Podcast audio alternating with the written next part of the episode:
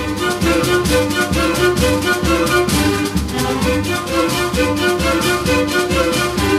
Olá, meu amigo! Olá, minha amiga, compadre, comadre, gente boa, tudo certinho por aí? Tudo na paz? Então, olha só, somos nós chegando, hein, mais uma vez na sua casa, aí no seu local de trabalho, levando para você, para sua família também, uma nova edição do programa O Homem e a Terra, que é um serviço, né, de comunicação do Instituto de Desenvolvimento Rural do Paraná e a Par Emater. Aqui na produção e apresentação, conversando com você estou eu, Amarildo Alva, né? Trabalhando com ajuda, com apoio ali do Gustavo Estela na sonoplastia.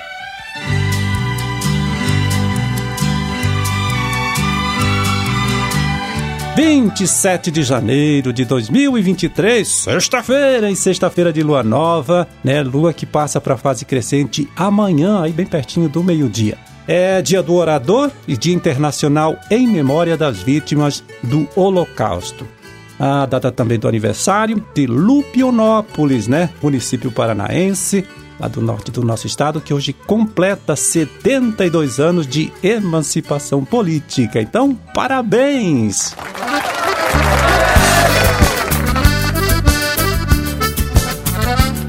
E olha só, em algumas regiões aqui do nosso estado, né, o milho safrinha já começa a ser plantado, bem devagarinho, né? Começa esse plantio aí, e a grande preocupação é com o risco de ataque da cigarrinha, né, praga que transmite as doenças conhecidas como enfesamentos, né, doenças muito sérias com capacidade de causar enorme prejuízo sobre as plantações onde aparecem. Por isso, a gente começa aqui o nosso trabalho chamando a participação da pesquisadora Michele Regina Lopes da Silva, do IDR Paraná de Londrina, ela que vai dar algumas dicas, né, passar algumas orientações úteis aí para o produtor lidar melhor com este problema, né, durante esta próxima safra de milho. Vamos ouvir? Então, é sempre bom a gente ressaltar que não existe cura para os enfesamentos. Não tem como a gente tratar e matar os patógenos dos enfesamentos. Então a gente tem que cuidar da população de cigarrinha. E lembrar também que não é só uma ação que vai conseguir controlar essa praga, não é só aplicação de inseticidas. A gente tem que lembrar que tem que se utilizar o manejo integrado de controle da doença, né? Que vai iniciar lá no tratamento de sementes, que muitas vezes as variedades e os híbridos já vêm tratados com inseticida para proteger cerca de 10 dias ali, né, a plantinha que emerge. Mas está recomendando que o produtor, se puder, reforce esse tratamento de sementes, porque depende muito do clima, né? Então, se ele semear e chover muito, diminui essa janela de proteção. Então, a gente tem recomendado que ele aumente esse tratamento de sementes. Fazer as pulverizações de químicos, inseticidas químicos até o V8 no máximo, né? E depois do tratamento de sementes, quando a plantinha estiver começando a formar o cartuchinho, aproximadamente em V3 mais ou menos, é importante fazer a primeira aplicação com inseticida químico para dar um choque e matar as cigarrinhas adultas que estão vindo de outras lavouras e podem estar infectadas.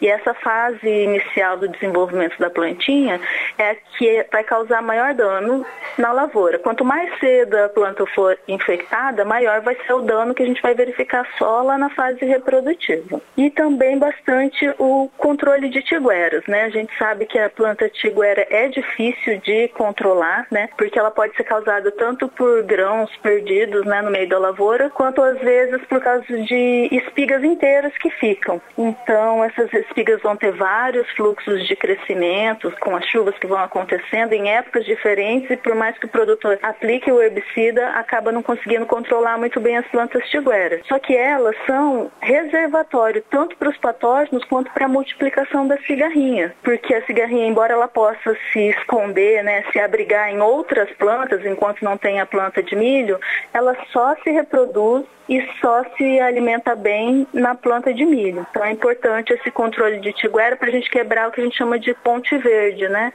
Que a cigarrinha infectada fica passando sempre da lavoura mais velha, contaminada, para uma lavoura mais jovem e vai eternizando esse ciclo na lavoura, né, de contaminação.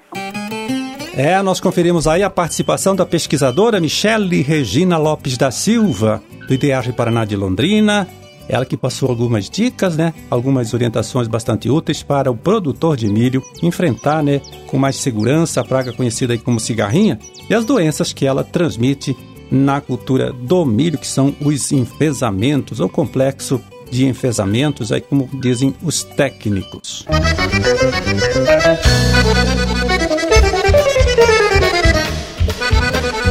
Pois é, na cultura do milho, a preocupação é com a cigarrinha e com as doenças que ela transmite, tá certo?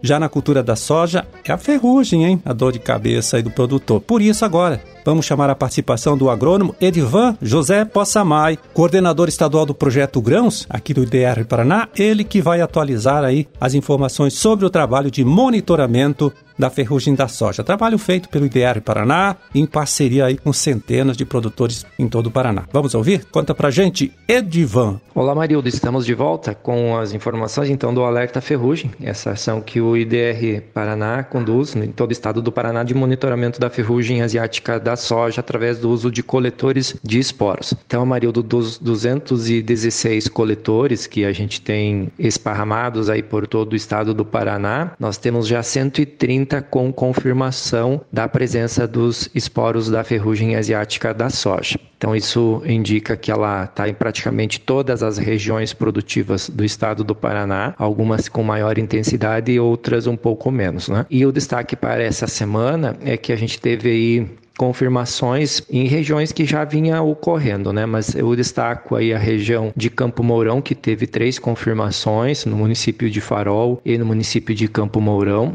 Nós tivemos também confirmações na região de União da Vitória, em São Mateus do Sul e também Paula Freitas. Ponta Grossa, município de Ponta Grossa também teve confirmação. Na região de Francisco Beltrão, município de Capanema, bem aí na fronteira com a Argentina, também teve confirmação. Toledo, município de Assis Chateaubriand, teve confirmação Laranjeiras do Sul e Porto Barreiro, que é na região aí centro do estado, na região de Laranjeiras do Sul, e também na região de Cornélio Procópio, com os municípios de Açaí, Jataizinho e Santo Antônio do Paraíso. Então foram regiões aí que a gente destaca que teve confirmações nesses municípios nessa última semana do monitoramento. É importante a gente falar que o coletor de esporos é apenas mais uma ferramenta do manejo da ferrugem, né? Então ela é um indicativo do que ela está no ambiente, e a gente começa a entender como que é o comportamento dela no ambiente e ela deve ser usada de forma conjunta com outras ferramentas, a exemplo do monitoramento, inspeção da lavoura, verificação das condições de clima para tomar uma decisão mais acertada, né? Mas aí a gente tem os agricultores que são atendidos, acompanhados pelo IDR Paraná, eles têm feito as aplicações dos fungicidas com base nessa informação. E em muitos casos há uma redução aí do número de aplicações, isso reduz o custo do produtor, aumenta a sua rentabilidade, como diminui o custo, e o mais importante que isso não compromete em nenhum momento a produtividade das suas lavouras. Então é uma tecnologia validada que a gente tem implementado e trabalhado no estado do Paraná. Marildo, semana que vem a gente volta com mais informações. Um grande abraço. Forte abraço para você também, Edivan. Muito obrigado mais uma vez e até a próxima semana, tá certo? Bom trabalho para todo mundo aí. Pois é, o feijão da primeira safra, segundo a Secretaria da Agricultura, olha só, já chegou na metade da colheita. E os técnicos lá da DAPAR, viu, pedem para a gente reforçar aqui mais uma vez o alerta é para quem vai fazer a dessecação da lavoura, tá? Dessecação para colheita. Olha, só use produto, só use herbicida recomendado por um técnico e siga direitinho, viu? As instruções do receituário, respeitando principalmente a dosagem do produto. E não use de forma alguma o glifosato, né? para fazer essa dessecação, porque esse produto que pode ser usado lá na fase de implantação da cultura tem seu uso proibido depois, né, na dessecação dessa lavoura, na dessecação do feijoeiro. Tá certo? Então fica aqui mais uma vez este alerta, esta recomendação aí dos técnicos, é, dos fiscais, né, lá da ADAPAR, que é quem cuida, quem fiscaliza o uso, né, de produtos agroquímicos aqui em nosso estado.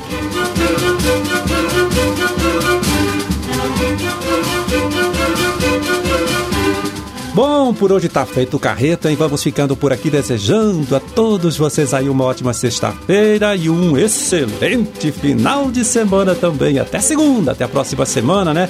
Quando estaremos aqui mais uma vez, é, falando com você, trazendo para você, para sua família, para todo mundo, uma nova edição do programa O Homem e a Terra. Forte abraço, tudo de bom aí para vocês, fiquem com Deus e até lá.